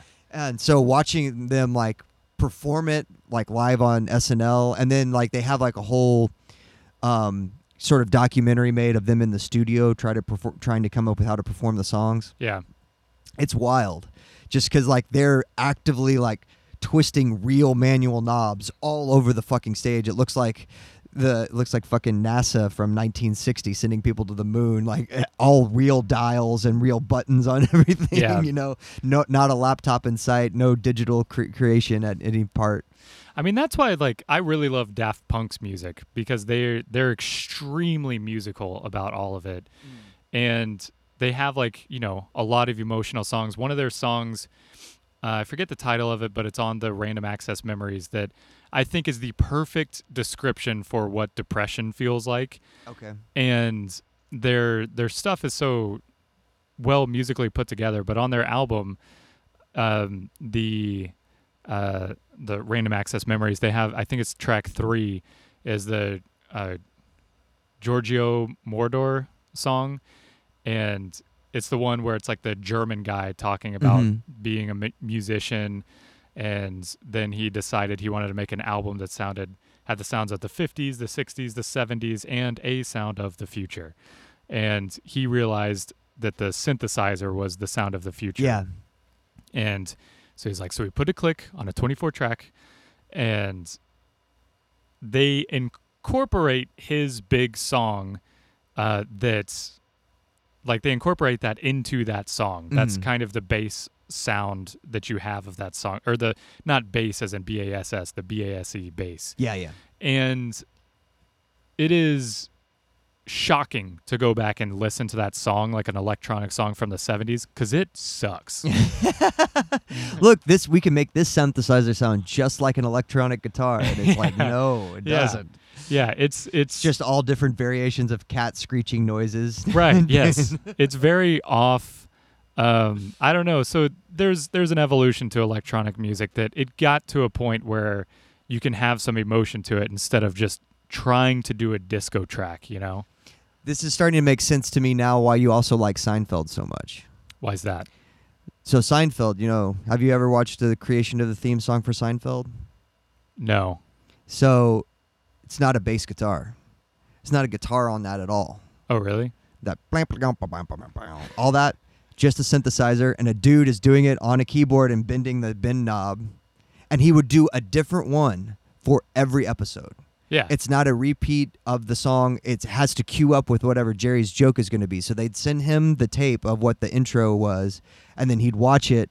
And then right when like the punchline would hit or the crowd would start to laugh is when he'd do like the first little bass slide, and then he'd wait for the next one and then he'd do it and then he'd hit it into the big long one, you know, that would lead into the intro credits. yeah. So, but it's different every time. He had to do a new one every single every I mean, the single show's episode. genius. Um, but yeah, he's like uh, was a very early like synthesizer musician guy, like Yeah. involved in like helping design synthesizers and stuff. So all of that is just created by his synthesizer machine that he has in his studio, and he's got like these old ass like green and black CRT monitors in there that are like helping him keep track of what it is next to like this little bitty uh, 11 inch TV where he runs the the episode on so he can make sure he's syncing it up right. Yeah.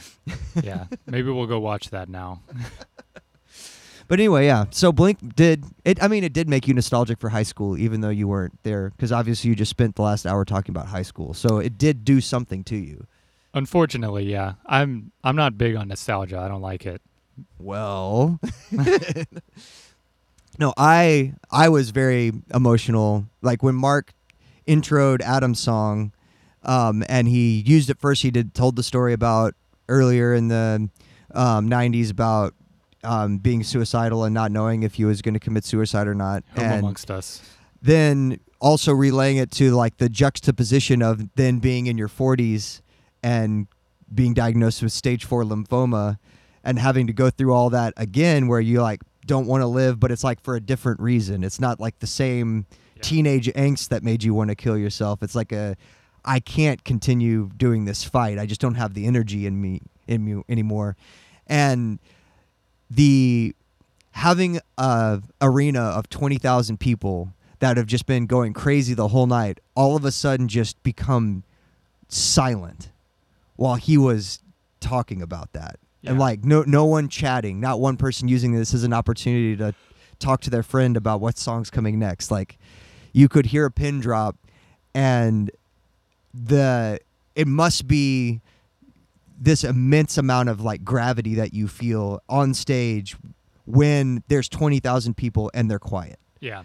like where you can hear yourself breathe while you're saying it cuz I, I that the the weight of that experience even though he must say this spiel every single night on tour like he was getting choked up giving the giving the talk about it just talking about how much he actually appreciates like uh, Tom and Travis because like most of the set their banter is about like making fun of each other and kicking each other in the dick Yeah. and like belittling each other like we used to do in high school. But to have like a, a actual sincere moment that was fucking heavy. And uh like he started choking up before the song started which made me just start fucking losing my shit. Something about like seeing men my age like try to hold it together but you can tell they're they can't quite hold it together. Like Yeah. that gets me every time. But then just also the the actual emotion of the song what the song's about having like have my own shit with um being suicidal and like not thinking that I'd see the next day. Like th- just so many things like suddenly swell up inside you that you just can't you can't prevent the tears. Like it's almost stupid to try to hold it back. So like TC standing next to me like the songs are going off and he's trying to make funny jokes afterwards and I'm still like wiping giant globs of tears on my cheeks. like what am I doing? I'm at a Blink 182 show and I've lost my shit. So I, don't know, but it was but I don't think it was I was I wasn't the only one in the group in our group who is totally still in touch with their emotions. Yeah, no. I mean, maybe I should sit between you and TC next time because I was definitely prepared to right at the end of that song uh, turn to Greg and Jake and go, and you know that's named after a Mr. Show sketch, uh, just to just to relieve the tension because crying for me is a tense experience. So and it's, it was like it was tears of having like those empathetic um, relationships to the material of the song yeah, but mark's ending of his speech was like very uplifting yeah, because you know he's in remission and like he's got these guys and they're back on tour and it's like that his cancer really brought the band back together. Like Right. they were at odds with each other but the thing that was big bigger than them that got them to actually talk to each other and be friends again and say this is bigger than all of our petty bullshit was Yeah. that. Um and so there was like it's crying but it's also like a euphoric like hopefulness to it all. You're smiling through the tears the whole time. It's it's it's not even conflicting emotions it's just more like a like a cornucopia of of experience like you're you're you're tasting it all like it's all happening at once and you like you're riding you're riding the whole thing riding the whole wave Yeah, I mean, I wish I could release. Can't do it. It's all gonna happen one time. Like you're just for no reason you're gonna be just sitting somewhere in the most inappropriate time, and like it's all gonna hit you all this time. It's gonna catch up with you, and everyone's gonna look at you like you're schizophrenic. I mean, that's why I think like something like, um, I don't know. Maybe I've seen Rusko twice, and he's he's an amazing live performer. Love most of his songs. They're I know British people hate him because they're like they're like his music destroyed dubstep, but uh, his stuff is like pretty good, and it got me through some pretty dark times. Um, but I feel like even seeing him wouldn't do it. I don't know, man. Oh, broke your glasses. oh well, they were going to eventually after I kept spinning them. Yeah. Uh, making you nervous in this room together. yeah, yeah. I'm, wor- I'm worried you're gonna jump me. well, I'm blocking the door. yeah, yeah. You, you. Well, you showed up at the airport all jacked, and I was like, "Where's this waif that I've always known? I don't know if we can be friends anymore." yeah, yeah. No, can't sit in the back seat with you and and TC. Yeah, how are we all gonna fit in in Justin's car next time? I'm gonna have to sit in Justin's lap. You're gonna have to just strap me to the roof, I think, yeah, or throw me in the trunk. Grandmother. Although, he's always there's always a lot of stuff in the trunk. well, you gotta when you have a bleeding heart like me and Justin. Yeah, you always have like a full like pack of diapers to donate at the next place you see. You always have like a big thing of water, and uh, you you're always going to like the next event where you're going to donate a lot of things. Right. Yeah, that's why my backpack's so heavy all the time. just full of all these laptops you have been neglecting to donate. Not laptops, no, just water. Water's heavy. Water and D batteries. Yeah. The so I gotta fix you know the smoke alarms. Um, the emotional side of it was really cool to see. It's an it's I enjoy that other people can express it. Um, but yeah, you, it's- you weren't over there laughing at us, calling us no, F slur, no, no, no, F slur this, F slur that. No, I think it's really cool um, to be able to do that. You know, to because I think you know, especially for my upbringing in particular and my age group, but is probably very similar for you. Like guys uh, crying in public is not Yeah. not cool. And you know, e- even you like, you know, making that joke like saying that what were you calling us F slurs like, you know, you feel kind of bad about it. a yeah, little yeah, bit yeah. You have this internalized shame monster that's like saying all the stuff to you that all the kids in, in high school and coaches and teachers used to say to you, which was mostly just calling you an F all the time. yeah, yeah. I mean, yeah. And uh, you know, or parents calling you an F Yeah. for um, you know, liking to draw. uh so It is one of the signs. yeah. Uh, so having seen that and then um, you know experienced it with with you guys and like seeing it you know kind of at the rage show i think like Yeah, yeah. everybody was really vibing and feeling it there There, wa- there Um, was an overwhelming of- of emotion, especially at the very outset of Rage. Like, it was it was tears, euphoria, anger, everything was all just like exploding in those first couple of songs. yeah i mean i the rage show for me definitely clicked on an emotional level more than the blink show i love the the seeing the blink show and everything i was there for the experience of it Mhm. more than like these songs have shaped my life.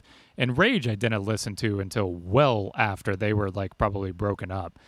Um, but the politics angle of it definitely hits me a lot harder. Oh yeah, oh yeah. Uh, but Well, and that their stuff was so much more artistically moving too. Like all of their presentation vignettes was and everything. trying to. They were obviously trying to tug at your heartstrings by showing you the different things from Chiapas and everything. right, yeah, which is you know, whew, hearts go out to them. Um, but the I'm at a point now, I think, where I can't express emotion in that way, but I swear to God, if somebody says something to you for tearing up, I will rip their head off. if anyone sincerely called you a pussy for what are you hanging out with all these pussies crying all the time yeah, yeah, yeah. I mean, I was, yeah. It, and not like I was expecting it or something, but don't worry, I'm on the lookout for you. All right. Thanks for having my back. No problem. We uh, us us emotional little pansies always need a tough guy in our corner. I'm not a tough guy. I'm just I'll just kill somebody if they make fun of you. Yeah, Thanks for being my guardian angel. Of course. Yeah, so Blink was really awesome. You should go see them if they come to your town. I mean, only if you don't have to pay eight hundred dollars for it. Don't pay eight hundred dollars for it if you don't have to. No, that was I wanted to see IDLES whenever they came through on their like tour with LCD Soundsystem Yeah, or yeah. whatever. I don't care about any of the other bands on I don't even know what type of music LCD Soundsystem makes. Electronic. I yeah, that's what I thought because their name is LCD. it's Um, electronic with vocals and like background vocal arrangements and stuff like that. sure it's lovely, but I didn't Fun want to dance to. I didn't want to see anybody else. I just wanted to see IDLES, and I was so pissed because when they were in Boston a few weeks ago, IDLES announced on Instagram they're just like we're doing a twenty dollar at the door show at Oh this place. shit. I was expecting them to do that in L.A., but they didn't. They played here like last week. It was the LCD Idol show Yeah. or 2 weeks ago. And I forget what like George was there but it got rained out. They were Yeah. at an indoor venue but they decided to have an outdoor stage at the indoor venue. Yeah, And I think IDLES played most of their set but LCD got rained out because of it. I can't remember if they Oh, actually okay. ended up playing a set inside or if they just sent everybody home now. I was talking with Jorts about it, and I don't even remember what our conversation. I we were pretty fucked left. up a couple weeks ago when we were talking about this, Oh, okay. so I don't even remember how the conversation went. see, you can forget conversations. Yeah, yeah, yeah, yeah. Uh, it's we were just riding our high from our double wide show together, Oh, just yeah. hanging out. You know, too many people interrupting us because we're so famous. To to remember how the train of that conversation went. yeah. There was a guy that stopped like TC and Jake at the double AC real quick Yeah, just to say what's up. Yeah, Mino stopped us out in the out in the concourse. Me and Jorts when we were walking back from the bathroom, gave us a hug. It's been a while since I've been around Mino. He's looking looking beautiful. I I had I'd never met him, and then he the way that he came up and like Jake was sitting there, and then it was me and Greg, Mm-hmm. and I assumed he didn't know Greg, otherwise he would have said Yeah, I something. know Mino doesn't know Greg. And so you know I didn't expect Jake to like introduce us, and then I also definitely I started talking to Greg because in my head I was like, I don't want Mino to think that Jake sat down and somebody's just talking his ear off about you know radio or Oh something. yeah, yeah, yeah. So I just like quickly like diverted my attention instead of. I don't I don't want Mino to know I listened to the ticket.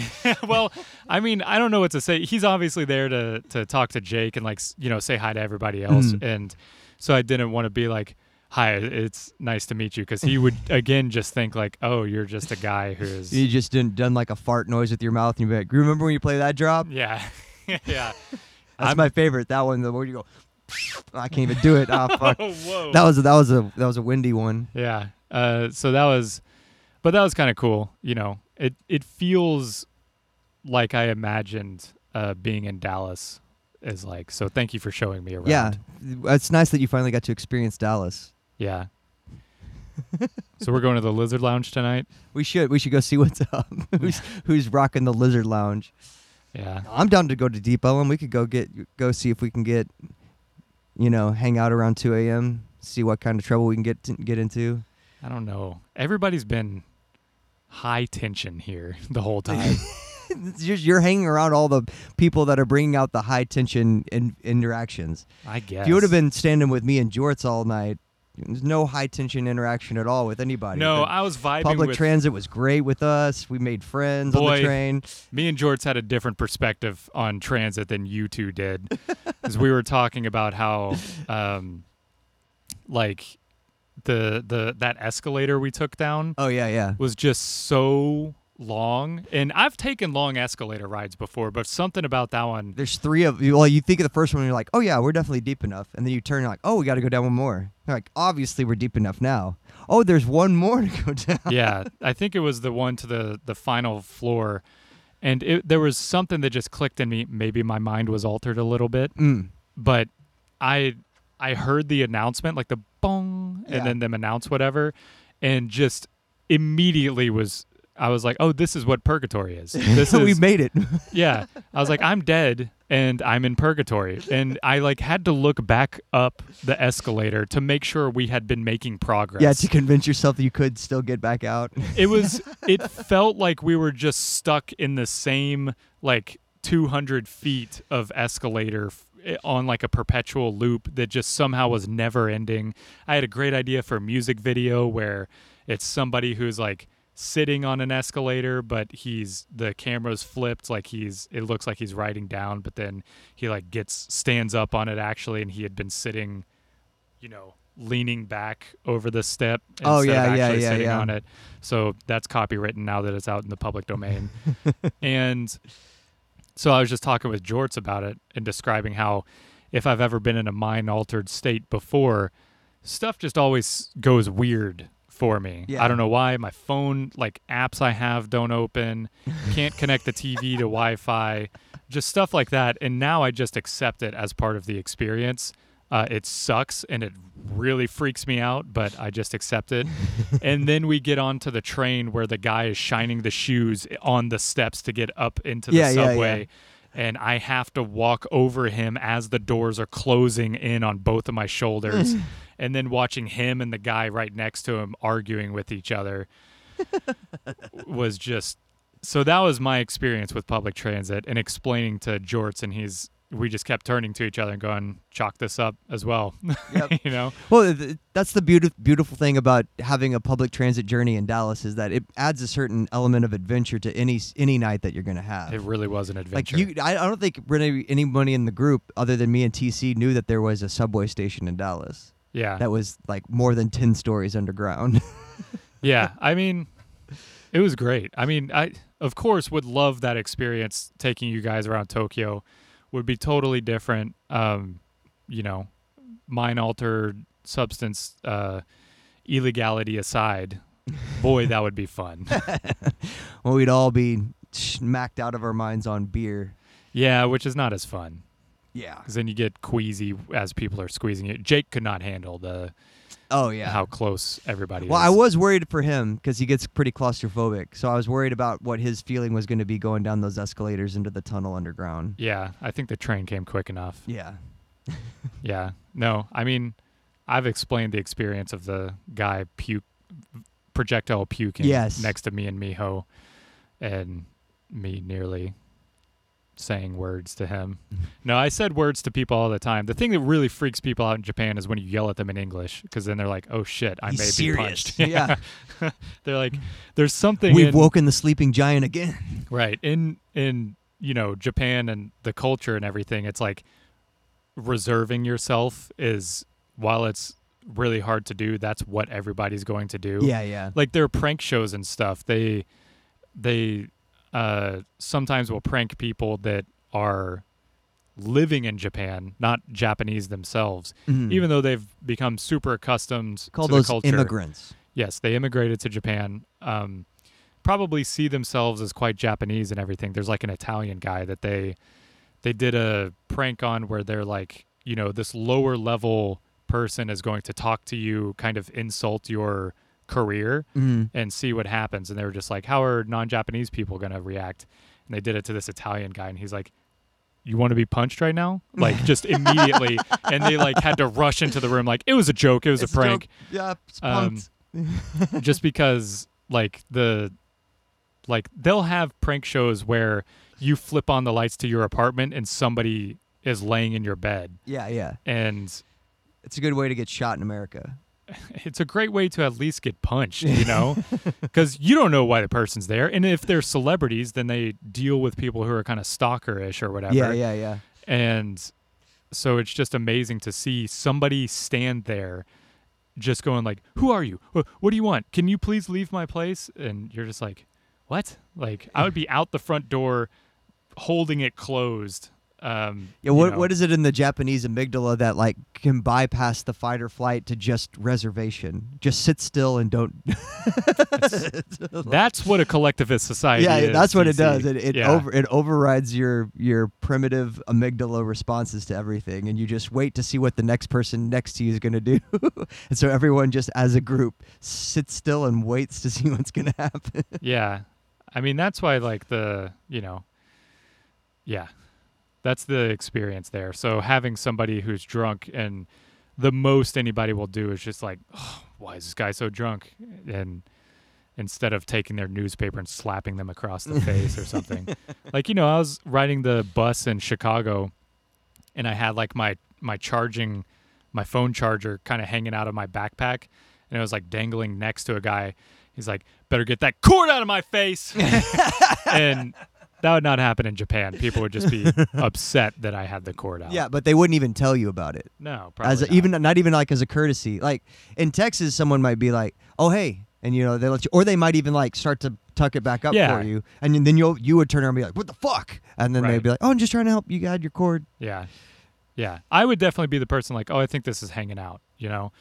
But that's because I'm in LA. We're chill. Well, no, you grew up in Texas, so you understand Southern hospitality. Yeah. I, point me to Southern hospitality after this. Let's go see some. All right, man. Well, that was an excellent experience. Thank you for coming to Dallas, and maybe one day you'll come back again. We Yeah. didn't ruin it for you. No, it's been great. Um, I don't It know has how many. been 100 degrees, but no, uh, thank you for lowering the temperature a few degrees. Yeah. Um, I don't know how many bars we did, but sorry if this was really long. It's fine. Well, we're just gonna have to break this one up into like four different podcasts, and just have to get to part two of Christianity in a month. Is that your buy? sure.